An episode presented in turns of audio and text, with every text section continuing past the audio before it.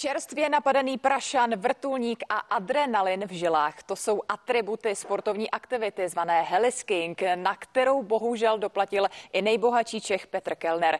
O víkendu zemřel na palubě helikoptéry na Aljašce. V čem extrémní a pro mnohé kontroverzní sportovní disciplína spočívá, nám přiblíží freeridový lyžař Robin Kaleta. Dobré ráno vám přeji. Dobré ráno. Můžete nám tedy říct více o této sportovní aktivitě? Jak probíhá to samotné přemysťování vrtulníkem? No tak heliskiing je v podstatě uh, lyžování mimo sjezdovky s tím, že nahoru na kopec se uh, lyžaři nebo snowboardisté nedostávají pomocí vleku nebo po, po vlastních, ale vyveze je tam vrtulník.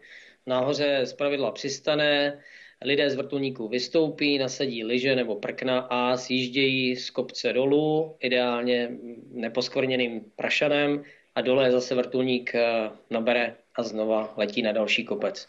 A takhle se to dá opakovat třeba i desetkrát za den. I vy sám se tomuto sportu věnujete, tak čím vás natolik uchvátil, co vás na něm baví?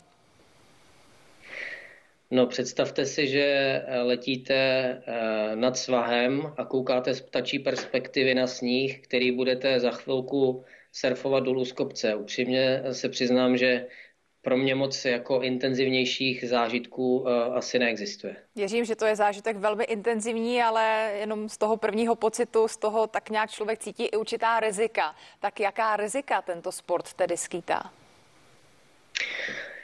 Ty rizika jsou prakticky eh, stejná jako u jakéhokoliv jiného lyžování eh, nebo pohybu mimo sezdovky. V podstatě řešíme nejčastěji to, abychom věděli, kudy kam jedeme, aby pod náma nebyla nějaká skála, což samozřejmě z toho vrtulníku se dá uh, nahlédnout daleko lépe. No a další problematika jsou laviny, které ale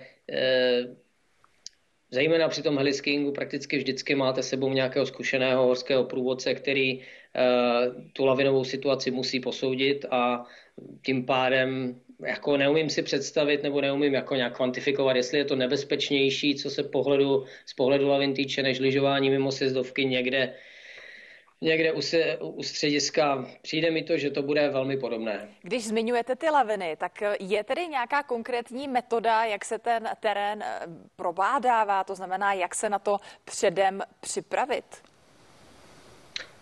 Je, těch metod je mnoho, je to jako poměrně sofistikovaný eh, postup, který pak, když člověk se chce pohybovat bezpečně v tom terénu, tak který by měl absolvovat, je potřeba k tomu mnoho zkušeností, takže asi bych vám nebyl schopen jako to zhrnout. Samozřejmě existují lavinové předpovědi, ale stejně eh, kromě těch lavinových předpovědí by člověk měl umět správně interpretovat a aplikovat na ten konkrétní svah, takže asi se to nedá jednoduše zhrnout do nějaké kostky, kterou byste mohli používat univerzálně. Z pohledu vás, lyžaře, na co vše je ale nutné být předem připraven, když někdo chce heliskiing zažít? Jak vypadá ta příprava, než se zkrátka vydáte do terénu?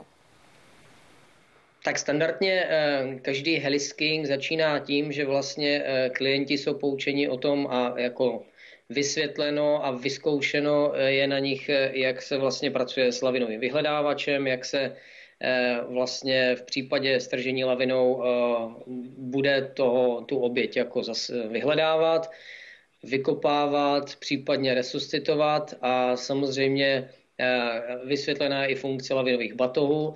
Tak to je ta jedna část a potom standardně ve spolupráci s pilotem Eh, vysvětlíme klientům, jak se pohybovat kolem vrtulníku bezpečně, tak aby nedošlo nějak k nějakému ohrožení eh, rotorem a jak vlastně celý ten pohyb kolem vrtulníku udělat co nejplynulejší, co nejbezpečnější, protože samozřejmě eh, je velmi důležité takový ten vztah mezi pilotem a klienty a průvodcem v tom smyslu, že všichni se navzájem musí důvěřovat, aby ten Eh, pohyb byl takový nějaký plynulý a bezpečný. Musí i piloti pro tento sport podstupovat eh, nějaký speciální výcvik, když prolétávají nad eh, běžně nepřístupnými hornatými oblastmi, ať už je tam nějaké třeba riziko nárazů, větru a podobně? Určitě to lítání v horách má svá specifika, ale přiznám se, že já jako průvodce, který se starám jenom o to, jak dostat lidi bezpečně z hora dolů, se v téhle problematice neorientuju, takže já akorát vím, že všichni naši piloti mají eh, jako o tisíc a více hodin odlétáno na tom konkrétním stroji, který v horách používáme a samozřejmě musí zvládat eh, předpověď počasí, musí zvládat prostě přistávání Eh, na sníh, ale jak ten jejich jako trénink eh, vypadá, vám neumím říct, to je samozřejmě starostí té společnosti, která eh, ty vrtulníky poskytuje. Ale minimálně podle toho, co už jste říkal, tak je to opravdu pro jen zkušené lyžaře v perfektní fyzické kondici. Kdo tedy tento sport na té i rekreační úrovni provozuje a jaké minimální dovednosti nebo vybavení potřebuje?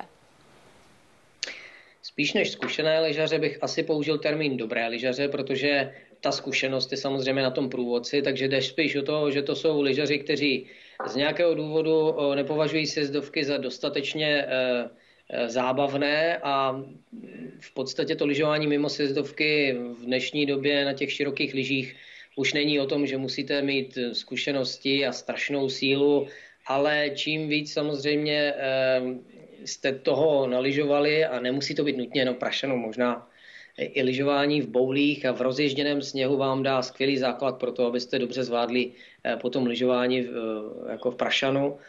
No a tím pádem jsem možná i odpověděl na tu otázku, jaký typ eh, lyžařů, případně snowboardistů to absolvuje. Všichni, kdo to mají rádi, koho to zajímá a kdo, řekněme, jsou dobří lyžaři v dobré fyzické kondici. K tomu samotnému okolí um, aliaského ledovce Knik, kde se tedy vrtulník zřítil, v čem spočívá jeho kouzlo a jak oblíbenou oblastí je pro freeridisty?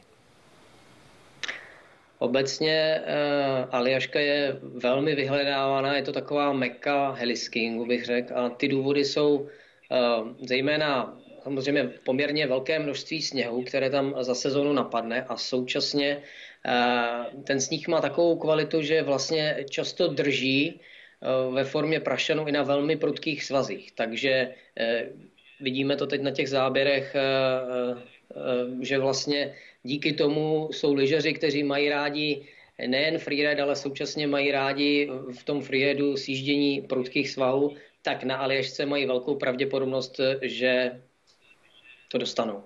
Z toho pohledu, který jsme teď viděli, běhá neskušenému člověku, jako jsem třeba já opravdu mráz po zádech, tak zažil jste vy nějakou konkrétní rizikovou situaci nebezpečnou, kdy jste se třeba opravdu bál? Tak eh, rizikových nebo nebezpečných situací, to je těžko říct. Jako musím, eh, mám štěstí v tom, že jsem eh, nikdy nebyl svědkem žádné nehody. Co se týče nehody vrtulníku, tak to to skutečně by, jako by byla obrovská smůla, protože vím, eh, včetně té, co se stalo teď na Aljašce, jenom o další jedné nehodě za posledních 55 let, kdy eh, tak nějak heli skiing jako je v provozu.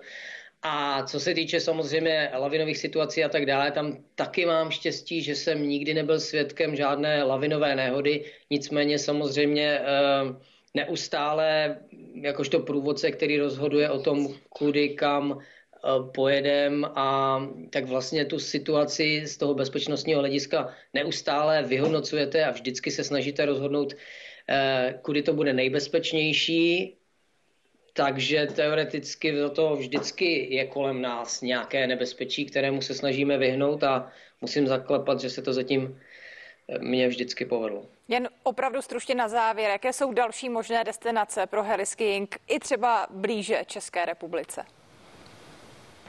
Tak my jezdíme do Švédska poměrně často, eh, lítá se v Pyrenejích, něco málo se lítá v Alpách a potom vlastně Blízký východ, eh, Turecko, Gruzie, eh, tam se taky poměrně dost lítá. Takže nemusíte až tak daleko jako je Aljaška nebo Kanada. Děkujeme za váš komentář. Tolik freeridový lyžař Robin Kaleta ve vysílání Nového dne. Děkuji.